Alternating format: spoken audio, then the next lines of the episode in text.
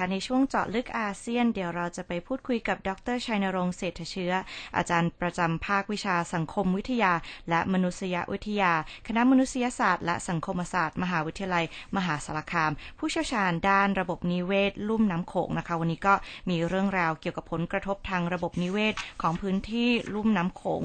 จากเขื่อนเหนือแม่น้ำโขงค่ะ ซึ่งตอนนี้อาจารย์พร้อมแล้วค่ะ สวัสดีค่ะ อรุณสวัสดิ์ครับอาจารย์ ครับ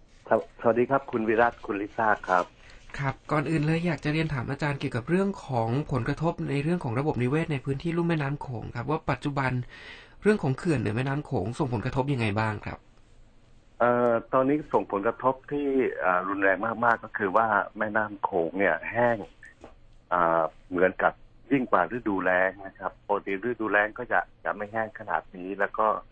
อ่าจุดที่วิกฤตที่สุดก็คือ แม่น้ำโขงแถบอ่าเชียงของอ่าเชียงแสนแล้วก็เวียงแก่นจังหวัดเชียงรายนะครับ แล้วก็ที่อ่าบริเวณพรมแดนไทยลาว ตั้งแต่จังหวัดเลยอ่าลงไปจนถึงจังหวัดอุบลครับ คือน้ำแห้งมากแล้วก็ค่ะอ่าแห้งแบบเฉียบพลันนะฮะไม่ใช่ค่อยๆ ลดเหมือนกับอ่าตามปกตินะครับอ่าเมื่อแห้งแบบเฉียบพลันเนี่ยอ่า ก็ได้เกิดปลาและก็สัตว์น้ำอื่นๆ เช่นกุ้งหอยนะครับ ปูเนี่ยเดินทางลงไปยังอ่าลำน้ำสายหลักไม่ทันแล้วก็ตายลงเป็นจำนวนมากนะครับ แล้วก็มีป่าน้ำท่วม ซึ่งปกติแม่น้ำโขงก็จะมีระบบนิเวศแบบนี้นะครับ ตลอดสองฝั่งแม่น้ำนะครับก็ทำหน้าที่เหมือน ป่าชายเลนนะเป็นที่วางไข่และก็อนุบาลสัตว์น้ำเนี่ยนะครับค่ะอ่าเสียบางบางจุดเนี่ยเสียหายประมาณ 60เปอร์เซ็นต์นะครับเช่นที่อ่าที่อำเภอปากโปมอำเภอเชียงคานจังหวัดเลย แล้วก็อำเภอสังคมจังหวัดหนองคายนะครับ ค่ะครับคราวนี้อยากจะถามถึงสาเหตุนะคะว่ามันเกิดจากอะไรอะคะเขื่อนในลาวหรือว่าในจีน หรือว่าภัยแรงที่เกิดอันนี้เป็นสาเหตุหรือเปล่าคะหรือว่าเป็นเพราะอะไรอะคะสาเหตุสำคัญที่สุดนะครับ มีสองสาเหตุด้วยกันนะครับ สาเหตุแรกก็คือว่าอ่าการที่จีนอ่ากักเก็บน้ำไว้ค่ะนะครับเพราะว่ามีการอ่าซ่อมเขื่อน ซ่อมบำรุงเขื่อนในเขตประเทศจีนทำให้อ่าปล่อยน้ำลงมาน้อยนะครับ ซึ่งผลกระทบจากการปล่อยน้ำของเขื่อนจีนนะจะกระทบต่ออาแม่น้ำโขงทางตอนบนของประเทศไทย คือแถบจังหวัดเชียงรายนะครับอ่า กับสาเหตุที่สองซึ่งเป็นสาเหตุสำคัญมากก็คือ เรื่องของการที่เขื่อนสยบุรีเนี่ย มีการกักเก็บน้ำแล้วก็มีการอ่าทดลองเดินเครื่องผลิตกระแสไฟฟ้านะครับ คือเขื่อนเขื่อนในเอ่อเขื่อนในประเทศจีนหมายถึงเขื่อนซึ่งสร้างในแม่น้ำโขงตอนบนค่ะมีกระทบกันสายนะฮะเอ่อเชียงรายมากที่สุดเพราะว่าอยู่ใกล้กับ เขื่อนจีนมากที่สุดนะ แล้วก็ลดหลั่งลงมาเรื่อยๆนะครับ ส่วนเขื่อนสยบุรีเนี่ยตั้งอยู่ในแขวงสยบุรีเหนืออำเภอเชียงคานขึ้นไปนะครับ ไม่กี่ร้อยกิโลเมตรนะครับ ตรงนี้เนี่ยก็จะส่งผลกระทบต่อลุ่มน้ำโขงนะครับ ในเขตพรมแดนไทยลาวในภาคอีสานนะครับ ครับ ในส่วนเรื่องของการแชร์ข้อมูลกันระหว่างประเทศต่างๆ ไม่ทราบอาจารย์มีข้อมูลในจุดนี้บ้างไหมครับ คือข้อมูลแม่น้ำโขงในตอนนี้ไม่มีการแชร์กันเลยนะครับอืมจีนเองเนี่ยก็ไม่ได้มีการแจ้งล่วงหน้า แล้วก็ไม่ได้แชร์ข้อมูลว่าจะปล่อยน้ำมาเท่าไหร่นะครับ แต่ก็จะให้เหตุผลว่าอาอ่าพอพอเกิดวิกฤตขึ้นมานะฮะก็จะบอกว่าจีนจะปล่อยน้ำจากเขื่อนมาช่วยนะ เห็นว่าทางอ่าลุ่มน้ำโขงตอนล่างเนี่ยเผชิญกับวิกฤต ซึ่งก็กลายเป็นว่าอ่า จีนมีบุญคุณต่อเรานะฮะค่ะซึ่งไม่ในความเป็นจริงแล้วมันไม่ได้เป็นอย่างนั้น เพราะว่าจีนคือสาเหตุหนึ่งที่ทำให้เกิดวิกฤตแม่น้ำโขงนะครับ ในส่วนของเขื่อนชัยบุรีเนี่ย ไม่มีการแชร์ข้อมูลเลยนะครับ ไม่มีการแชร์ว่าเอ่อเขื่อนจะปล่อยน้ำเท่าไหร่จะเอ่อมีการเดินเครื่องผลิตกระแสไฟฟ้ากี่ตัว แล้วก็อ่าน้ำจะหายไปเท่าไหร่จะลงมาเท่าไหร่นะครับ อันนี้ไม่มีเลยเพียงแต่บอกว่าอ่าอ่า มีการให้ข้อมูลเฉพาะในบริเวณแขวงไสยบุรี ซึ่งอยู่ในเขตของประเทศลาวนะครับ โดยโดยให้ข้อมูลเฉพาะในส่วนของอข้อมูลที่แขวงเผยแพร่ออกมาว่าให้ประชาชนทางเมืองต่างๆสามเมืองในแขวงไสยบุรีเนี่ย ให้ระมัดระวังนะครับเอ่อบ้านเราเนี่ยกว่าจะรู้เรื่องในหน่วยงานของรัฐกว่าจะรู้เรื่องเนี่ยคือเกิดวิกฤตหนักแล้วในวันที่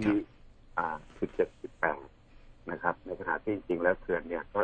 น่าจะเริ่มมีการกักเก็บน้ำตั้งแต่วันที่7กรกฎาคมที่ผ่านมาครับ ค่ะ ในที่ผ่านมาค่ะ เคยเจอสถานการณ์คล้ายกับแบบนี้หรือว่าแบบนี้ไหมคะ อืมคล้ายกันแต่ไม่วิกฤตขนาดนี้นะครับ คือน้ำโขงเอ่อก็เอ่อแห้งแต่แต่ไม่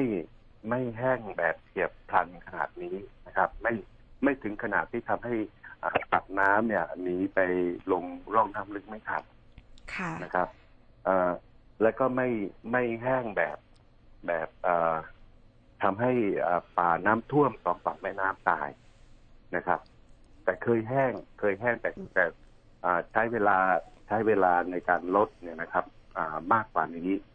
แต่กรณีนี้เนี่ยที่เกิดขึ้นเนี่ยแห้งแบบเฉียบพลันนะครับ ซึ่งอันนี้เป็นเรื่องที่น่าเป็นห่วงมาก เพราะว่ามันจะทำให้ สัตว์น้ำหนีลงน้ำไม่ทันแล้วก็เสียชีวิตเป็นจำนวนมากอย่างที่เป็นข่าวนะครับ ครับ ในจุดนี้อาจารย์มองว่าประเทศต่างๆ ควรมีแนวทางแก้ไขปัญหายังไงบ้างครับ คือตอนนี้เกือบทุกประเทศในลุ่มน้ำโขงอะทุกประเทศก็ว่าได้เนี่ย ก็อ่าต้องการที่จะใช้ประโยชน์จากแม่น้ำโขงโดยไม่คิดถึงว่าแม่น้ำโขงเนี่ย เป็นแม่น้ำนานาชาติและเราใช้อ่าแม่น้ำร่วมกันนะครับค่ะครับเอ่อ แม้แต่ประเทศกัมพูชาเองที่อยู่ทางตอนล่างลงไป แล้วก็ตัวเองก็ได้รับผลกระทบด้วยเนี่ย ก็มีความคิดที่จะสร้างเขื่อนซัมบอกั้นแม่น้ำโขงที่จังหวัดกระแจนะครับยกเว้นเวียดนาม อันนี้ก็อยู่ท้ายสุดของแม่น้ำโขงเนี่ยจะได้รับผลกระทบหนักแน่นอนนะครับ ทีนี้ประเทศที่อยู่ต้นน้ำเนี่ยแม่น้ำโขงไหลผ่านนะครับ โดยเฉพาะที่ไหลผ่าน ดินแดนของประเทศตัวเอง ไม่ได้แชร์เป็นแม่น้ำระหว่างพรมแดนเนี่ย ก็อาศัยอำนาจที่อธิปไตยที่ตนมีนะไปสร้างเขื่อนกั้นแม่น้ำโขงโดยเฉพาะจีนและก็ลาวนะครับ ซึ่งการ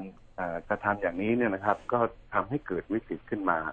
ผมคิดว่าประเทศในลุ่มน้ำโขงหกประเทศเนี่ย จะต้อง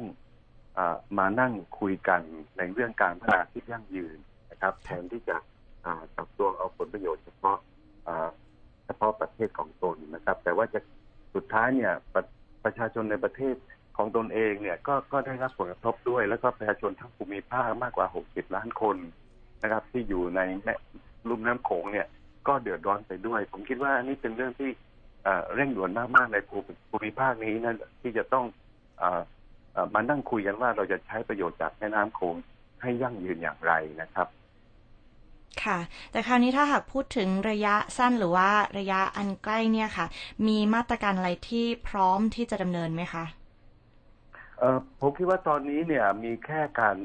ขอให้มีการแชร์ข้อมูลค่ะนะครับ ซึ่งจริง ๆ แล้วมันไม่เพียงพอนะครับ โดยเฉพาะอย่างยิ่งเนี่ยเอ่อเขื่อนทั้งหมดนี่มันสร้างกั้นลำน้ำสายหลักนะครับ และยิ่งเขื่อนชัยบุรีเนี่ย สร้างในลุ่มน้ำโขงตอนล่าง อันนี้จะกระทบหนักกว่าเขื่อนจีนอีก นะครับครับเอ่อผมก็เอ่อคิดว่าตอนนี้เนี่ยภาคธุรกิจซึ่งเป็นเจ้าของเขื่อนนะครับ รวมทั้งเออองค์กรที่ทำธุรกิจเรื่องพลังงานในส่วนของประเทศไทยนะกรณีชัยบุรีเนี่ย ทุนไทยข้ามแดนไปลงทุนค่ะนะครับเอ่อสถาบันเงินกู้จากประเทศไทยเป็นคนให้กู้นะหกแห่งเป็นคนให้กู้ แล้วก็ไฟฟ้า 90เปอร์เซ็นเนี่ยส่งมาขายการไฟฟ้าฝ่ายผลิตประเทศไทย ผมคิดว่านี่คือการทำธุรกิจ แต่ว่าการทำธุรกิจเนี่ยอ่าจำเป็นอย่างยิ่งที่จะต้องยึดหลักการธุรกิจกับสิทธิมนุษยชน ซึ่งองค์การสหประชาชาติเนี่ยกำลังผลักดันกันอยู่นะครับ ผมคิดว่าตรงนี้เนี่ยอ่าอาจจะต้องเรียกร้องภาคธุรกิจว่าจะทำอย่างไรที่จะอ่าทำธุรกิจโดยที่ไม่ละเมิดสิทธิมนุษยชนประชาชนที่อาศัยแม่น้ำโขงตลอดสายนะครับ ครับเอ่อในส่วนที่สองก็คือว่าเอ่อ รัฐบาลไทยจะต้องรีบ จะต้องรีบอ่าเอ่อทำเรื่องนี้อย่างจริงจังนะครับ ผมคิดว่าที่ผ่านมาเนี่ยประเทศไทยเราคิดว่าอ่าในส่วนราชการเนี่ยก็คิดว่าแม่น้ำโขงเนี่ย ไม่ใช่แม่น้ำของเราแค่ไหลผ่านค่ะผ่านอ่าพรมแดนของเรานะครับ จริงๆแล้วแม่น้ำโขงเนี่ยอ่าคนเจ็ดจังหวัดภาคอีสานเนี่ยตั้งอยู่ริมฝั่งแม่น้ำโขงและถ้าตั้งและถ้าแม่น้ำโขง เกิดวิกฤตแบบนี้นะครับ แม่น้ำสาขาก็แห้งตามไปด้วย เพราะฉะนั้นเนี่ยรัฐบาลไทยต้องคิดว่าแม่น้ำโขงคือแม่น้ำของเราด้วย เราจะต้องอส่งเสียงออกไปให้ทางกำไอทางประเทศที่อยู่แม่น้ำโขงตอนบนแล้วก็มีเขื่อนครับ จะต้องอรับฟังเสียงที่อยู่ท้ายน้ำด้วยนะครับ ค่ะครับขอขอบพระคุณดรชัยนรงค์นะคะสำหรับข้อมูลดีๆ วันนี้นะคะ แล้วก็ขอบคุณที่เข้าสายกับ Good Morning อาเซียนด้วยนะคะครับครับครับขอบคุณมากครับ คุณวิรัตคุณลิซ่าครับ ขอบคุณค่ะ สวัสดีค่ะ สวัสดีครับอาจารย์ครับสวัสดีครับ